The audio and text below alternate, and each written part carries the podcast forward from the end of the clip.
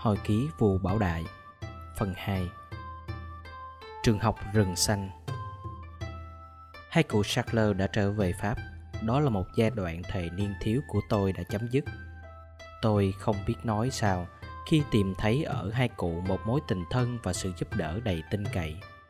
Trước khi hai cụ đi, tôi có nói chuyện lần cuối cùng với cụ Sackler. Bác có nói là cha tôi đã rất thất vọng khi sang Pháp năm 1922. Bây giờ, sau 18 tháng ở ngôi vua, tôi cũng cảm thấy y như vậy. Qua các câu chuyện ở Paris, cha tôi có ao ước được trở về điểm chính thức của Hiệp ước Bảo hộ. Phần tôi, tôi tưởng rằng đã đạt được phần nào những cải cách đưa đến mục đích ấy. Tất cả đều là hảo huyền vô ích. Tôi nghĩ rằng các nhà ái quốc Việt Nam họ đã có lý không phải chỉ riêng mình tôi nghĩ vậy mà ngày còn ở pháp nhiều người cũng đã nghĩ như vậy tôi đã đọc gần đây câu này của andre Maros thật khó mà có thể chấp nhận một người việt nam là can đảm nếu người ấy không phải là nhà cách mạng đừng nên nghĩ theo chiều hướng đó, chính lão vẫn thường bảo rằng vấn đề chỉ là sự mở mang xứ sở đó cũng là ý kiến của phụ hoàng thái tử, hãy lấy gương nước nhật nhưng Nhật là nước độc lập. Nhờ ở độc lập mà Nhật mới có thể đưa họ trở nên đà tiến bộ được. Và ngày nay họ đã có thể cạnh tranh với tất cả mọi cường quốc kỹ nghệ khác. Vấn đề chính không phải là như thế, hãy nhìn xung quanh thái tử.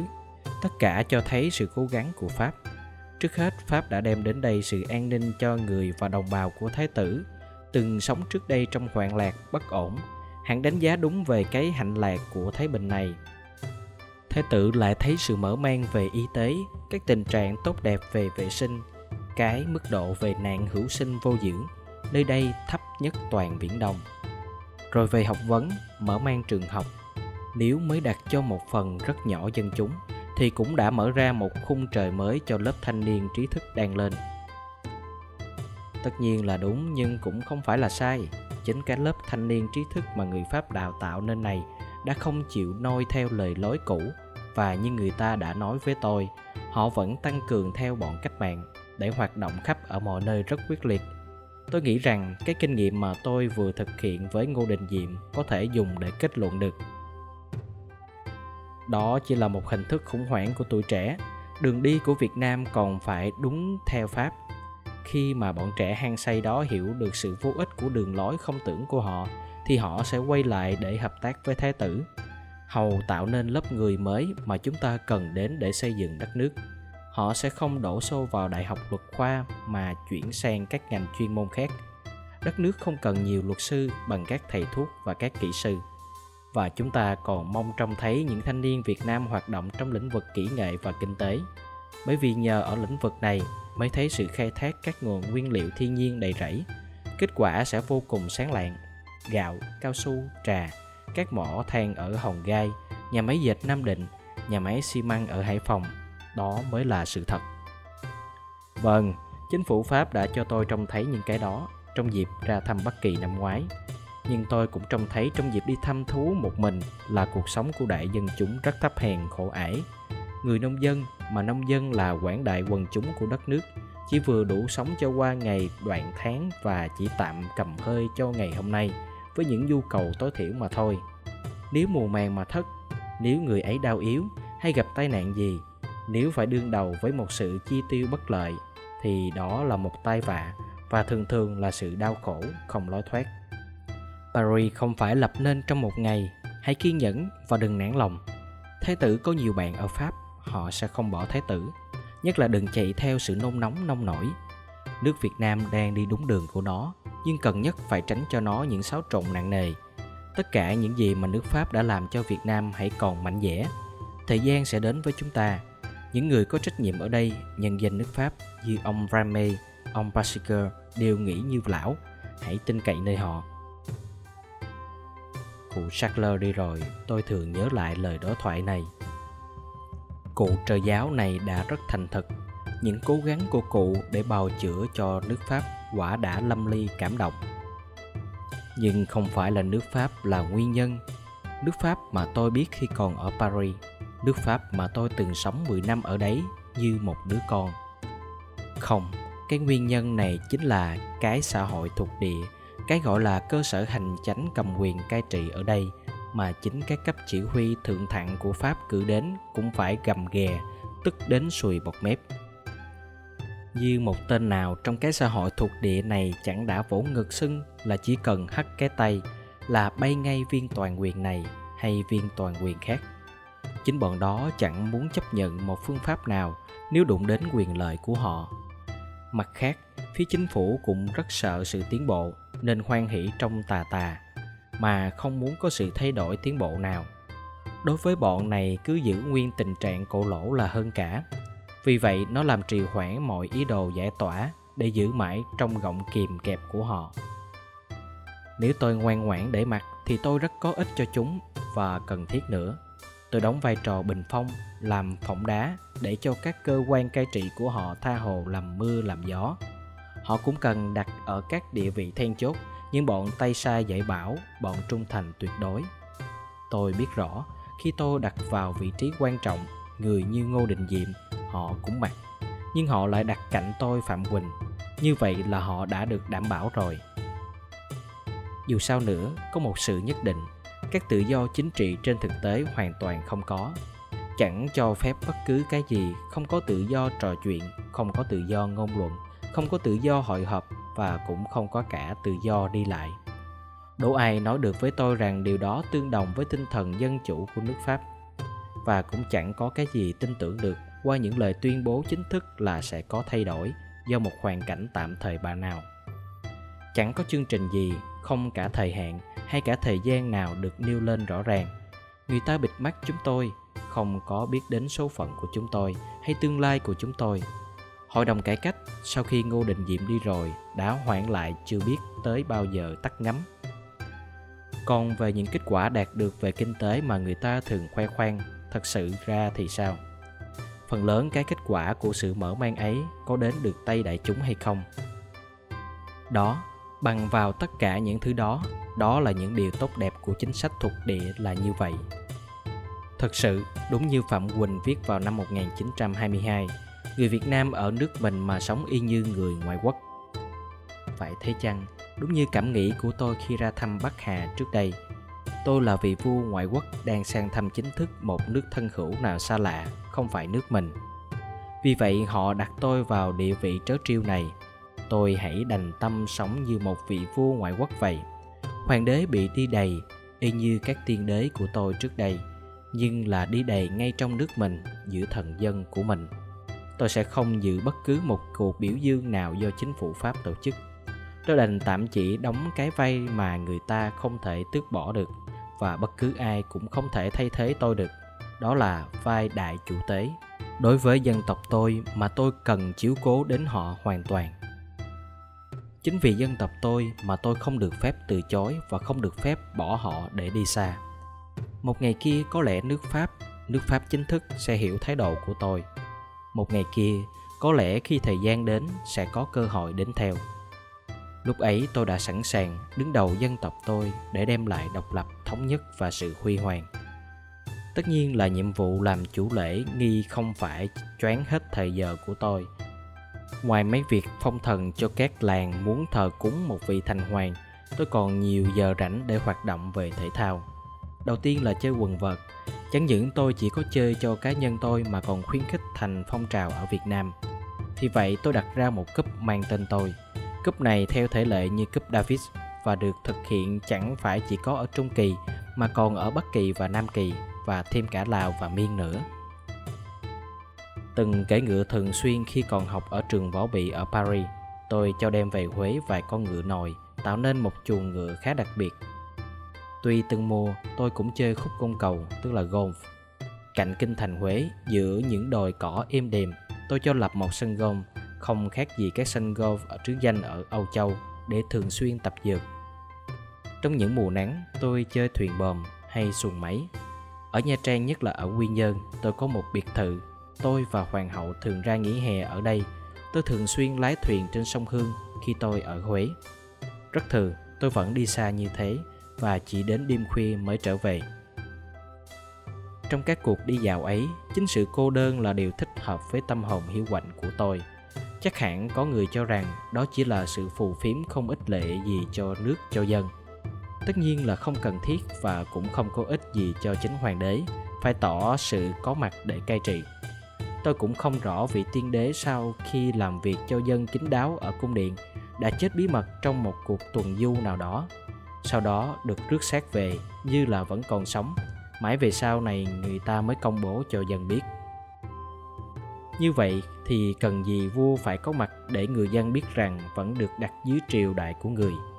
Chỉ cần thỉnh thoảng, trong một cuộc tiếp tân hay thiết triều nào, nhà vua xuất hiện một lần là đủ tất cả những ai cầm quyền cai trị ở đông phương chúng tôi đều làm như vậy cả.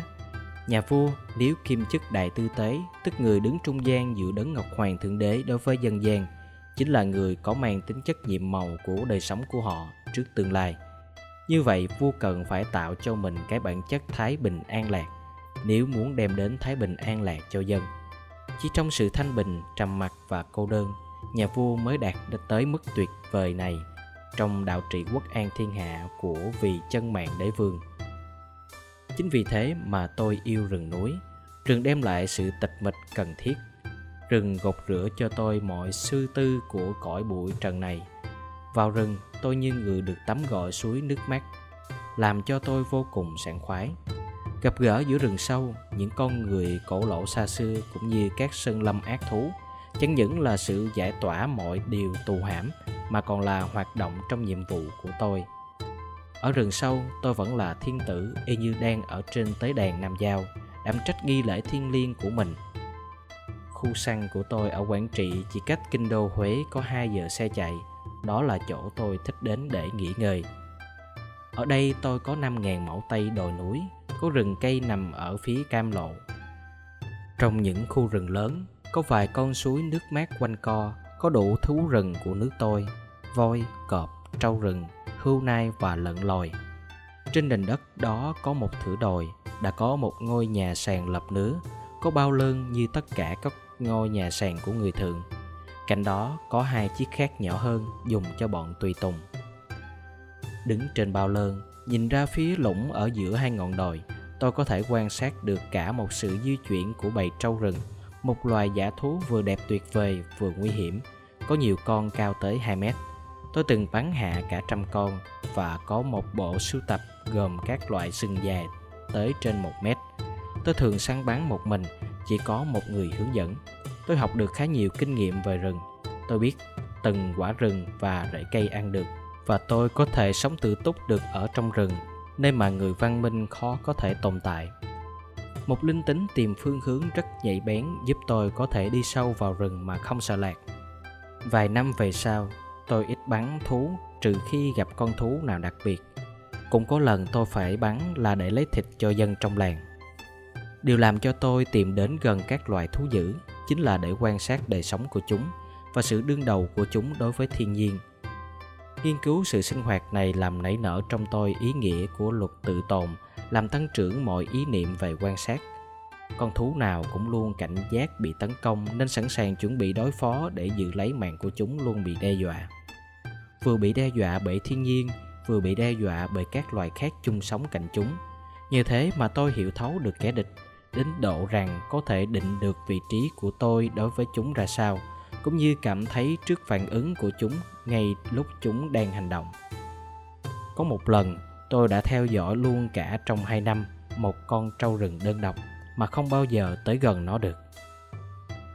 Nhân có vụ mưa lũ tôi tính rằng khắp vùng tôi săn đều bị gặp nghĩ như vậy, tôi tự đặt tôi vào địa vị của nó.